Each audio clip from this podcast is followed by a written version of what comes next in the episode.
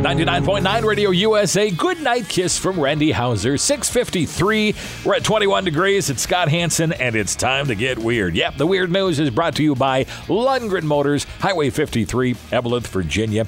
A New York woman was shaken like a leaf when she picked up a leaf of her salad and nearly bit into a severed lizard head that had been tossed into the bowl.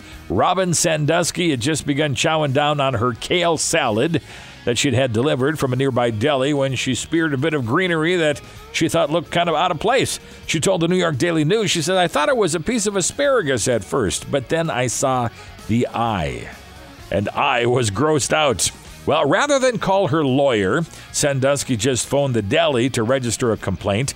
She was offered a replacement salad, which she declined, and she asked for a refund of her 425 instead. And I assume she won't be using that particular deli in the future. How about a JetBlue flight from Boston to Fort Lauderdale last week? It had to be diverted to Jacksonville when a drunken passenger who claimed to be a soldier readying for deployment to Afghanistan became unruly. 23 year old Orion Koshinsky reportedly got on the plane and announced, I want to make sure everybody on the plane knows I'm in the military and you can buy me drinks. Well, he also asked a flight attendant if he could get anything for free because he's in the military.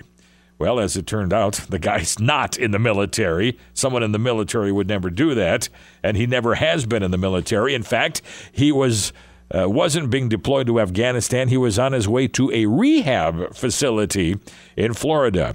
Well, after downing a few drinks, he became unruly and even threatened to kill one of the flight attendants.